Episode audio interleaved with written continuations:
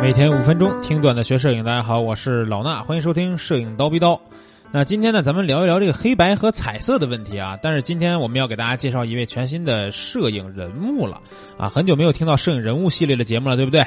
今天我们要介绍的这个人呢，他被号称为是彩色摄影之父，他叫什么呢？威廉·埃格尔斯顿。其实，在摄影圈一直流传着一句话，就是咱们今天标题写到的，对吧？水平不够，黑白来凑，或者逼格不够，黑白来凑。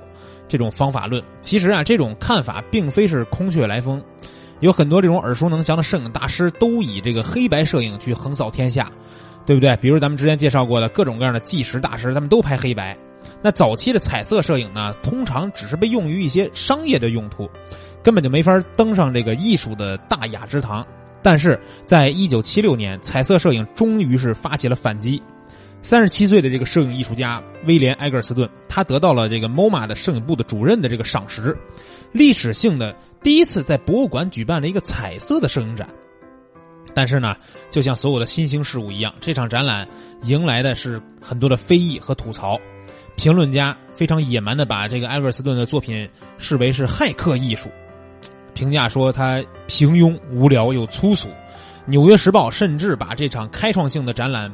评为说是年度最令人讨厌的展览，就连埃格尔斯顿自己的偶像是谁呢？布列松都对他说：“说知道吗，威廉？彩色摄影全是胡扯。你看啊，他们这么尊敬的布列松大师，也是认为彩色摄影是完全这个不属于艺术殿堂之类的这种胡扯的拍照的行为啊。但是呢，这些负面的评价跟这个偏见却没有影响到埃格尔斯顿。”他呢，淡定的喝了点小酒，睡了一觉，才去参加这个开幕仪式。这位未来被称为“彩色摄影之父”的大师，对自己的选择有着绝对的自信。当然，历史也会证明他的选择。少年时期呢，这个埃格尔斯顿也曾经把布列松的决定性瞬间当作是摄影圣经，被黑白摄影大师的这些作品所吸引，甚至呢，他自己也开始尝试着模仿跟学习。但是，彩色摄影才是他真正的归宿。与其说这个埃格尔斯顿选择了彩彩色摄影，不如说是彩色摄摄影选择了他。他出生在孟菲斯，很小就跟着父母一起搬到了邻近的密西西比州。那从小他就沐浴着美国南部的阳光，让他对光影和色彩有超乎寻常的敏感。在一九六五年的一个傍晚，埃格尔斯顿呢在孟菲斯的一家超市外面，年轻的一个员工正在忙着整理这个购物车，温暖的阳光洒在他金色的头发上。埃格尔斯顿举起相机，悄悄靠近，按下了决定性的快门。初次的彩色摄影尝试呢，让埃格尔斯顿尝到了他成功的滋味，也决定他之后的摄影的这个实践的方向。他确立了一种独特的绘画风格摄影，用色彩去表现美国南部的生活，那些生活中的一些普遍的瞬间，在他照片里边呢显得非常精彩。埃格尔斯顿之所以能在同时代的彩色摄影师当中呢脱颖而出，在于他作品。并不是对色彩本身的一些探讨，而是感兴趣于有色彩的世界这个本身。他用彩色摄影记录的是美国一个时代的颜色，那些照片所保留下来的昔日的这些光彩，跟当时人们的生活是息息相关的。为了让色彩更灵动，埃格尔斯顿还使用了现在几乎被遗忘的染印法冲洗照片。这种方法呢，是把青绿色、品红色和黄色染料印在明胶涂层相纸上。显现出了一种前所未有的饱和度，色调呢非常的丰富，而且有深度。除了颜色以外，埃格尔斯顿还把本土的主题和他自己对形式啊、构图啊这些与生俱来的一些深刻的理解融入到作品当中。他这个作品啊看起来很普通、很随意，就像现在咱们拿手机随手都能拍到的一些照片一样。但是呢，他却可以捕捉到一种现场感。当人们开始去。系统的研究埃格尔斯顿的构图的时候呢，没想到啊，他本人把这些技巧看作是天性的一部分。他说，角度和构图就在那儿摆着，是吧？每一个细微的点都会跟其他的细节相应和，所有这些画面都是精心安排的。他在我眼中就像一幅画一样。那尤其在这个菲林珍贵的胶片时代，埃格尔斯顿早就练就了不用太多尝试就能捕捉到最完美画面的这个本领。画面元素的排列并不是出现在镜头里，而是自然的浮现了他自己的脑海当中。在艺术史上，传这个传统的永恒主题是神话和一些宏大的历史场面，或者是一些特别有名的名流。就算是将这个眼光投向平凡的静物画，也会显示出一副端庄的姿态。但是呢，埃格尔斯顿的作品从来不顺从这种传统的刻板的审美，像天花板、灯泡啊、吃的食品、是这个汽车广告牌这些随处可见的东西和事物都能变成他作品中的主人公。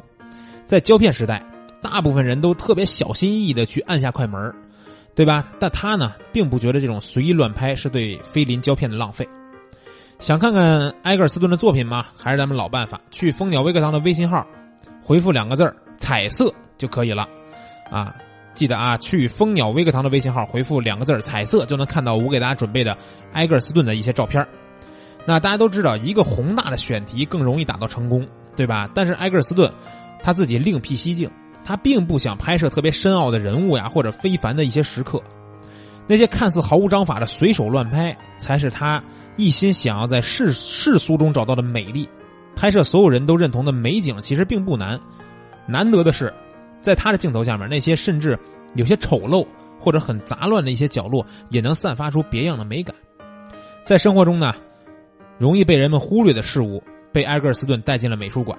他用杂物累积绘制出一幅幅这种生活的肖像，这些定格也见证了消费文化在美国的生根发芽。埃格尔斯顿。用对万物一视同仁的态度，实现了真正的平等，达成了摄影的民主。在如今的读图时代，彩色摄影其实毫无疑问，它成为了一种艺术，对吧？那埃格尔斯顿呢，也功成名就，入选了国际摄影名人堂。三十六张作品，拍卖价格高达五百九十万美元。但是埃格尔斯顿，他是一个老顽童，虽然现在岁数大了，但是呢，他不让他一直在给自己的这个生活呀玩点新花样。他特别喜欢喝酒。啊，就算他知道自己喝酒以后呢，喝醉了以后就没法拍照了，也变不了他喜欢嗜酒这个习惯。他家人呢，在他的公寓外面用这个塑料牌警告来访的客人，写的什么呀？特别有意思啊！写的是，本公寓的住户日前因酒精引起的并发症而住院，现正遵照医嘱按日定量饮酒。如果你将多余的酒水带入到本公寓。就是在置他于非常危险的境地。你在本公寓的每次出入均会留下记录，若无视本告示，我们会将对你提出起诉。你看看啊，家人为了让他少喝点酒，都都干出什么事儿来了？那他不光在这个生活上无拘无束，对于他的作品呢，也是十分洒脱。他特别愿意把自己照片给别人使用。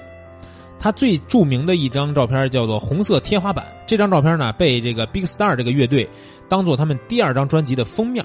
后面呢，他还把照片分享给几个其他的乐队，让他们去设计自己的封面，啊，让他们随便去用。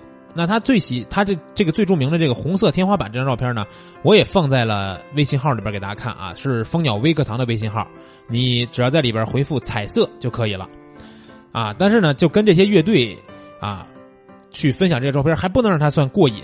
在二零一七年的十月，大家都想不到啊，二零一七年十月这个老顽童。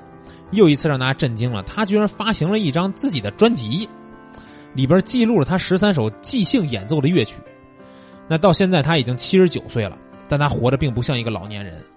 除了摄影，音乐也是他另为另外的一位这个晚年挚友。他每天至少会弹两三次钢琴，高兴的时候呢，还是得喝点小酒。也许就算他没有成为咱们口中的彩色摄影之父，埃格尔斯顿也不会成为一个平凡人。那种骨子里的创造力。就像圣火一样，永远都不会熄灭。我们今天介绍了埃格尔斯顿的一些经历和他是如何把彩色摄影让大家认同的。到现在这个时代，我们会拍黑白，也会拍彩色，但没有哪一个是更高端的。只是有时候我们因为画面当中的线条一些这个安排，或者是画面当中的色彩，我们需要把它过滤掉，让大家更注重画面当中的一些主体的时候，我们会把照片变成黑白，对吧？但是呢。彩色一定能展现出黑白无法展示的这种色彩绚丽的这种美丽，所以呢，拍黑白拍彩色，跟随你自己的内心，只要这张照片最后展现的效果是好的，那就都 OK。今天节目呢就先聊到这儿，明儿早上七点不见不散。